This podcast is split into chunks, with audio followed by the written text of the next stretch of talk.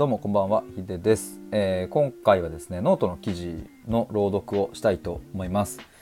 ここ最近からですね、ノート記事の更新を、えー、再開しまして、で、あの、まあ、音声の方が聞きやすいという方もあのいらっしゃると思いますし、まあ、両方あって、えー、損はないなということで、最近ちょっと朗読も合わせて一緒にやって、ノートの記事の中にも埋め込んだりしようという感じでやっております。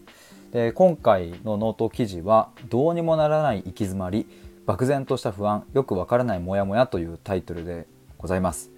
えーと、概要欄の方に記事のリンクを貼っつけておりますのでもしよかったらあのそちら飛んで、えー、見ていただけると嬉しいです。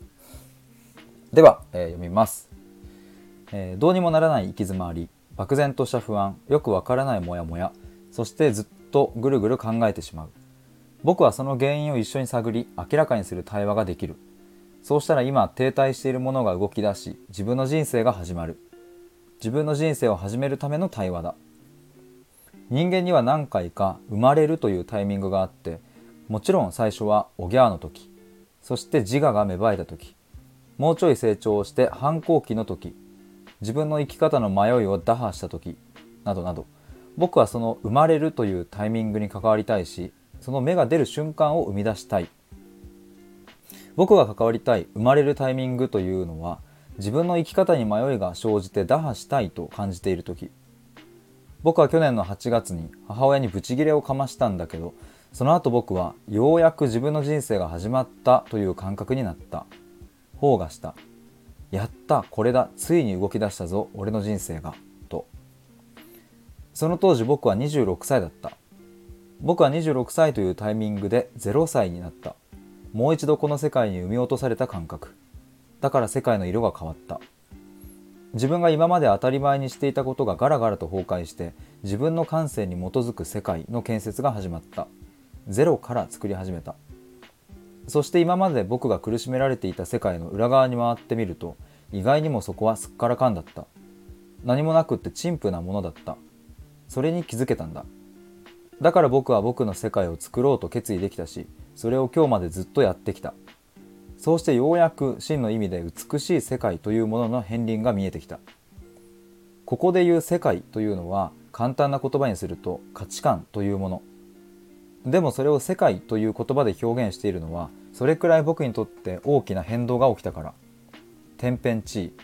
真っ黒だったオセロが全てひっくり返って真っ白になった。だから世界という感覚なんです。だから今僕は1歳だ。この世界に生まれ直してから1年。僕の価値観を根こそぎアップデートして作り直して1年。これが経験できたのは間違いなく母の死があったから。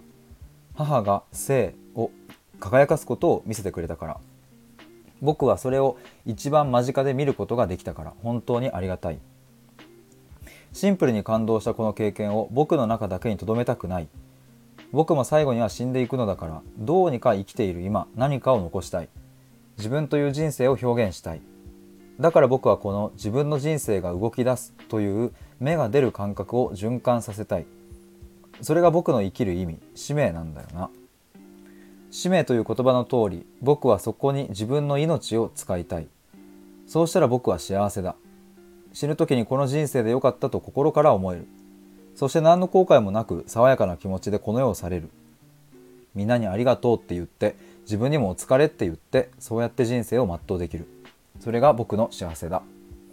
ということで以上です。もしよかったらノートの方も、えー、フォローいただいたりいいねしてもらったりすると嬉しいです。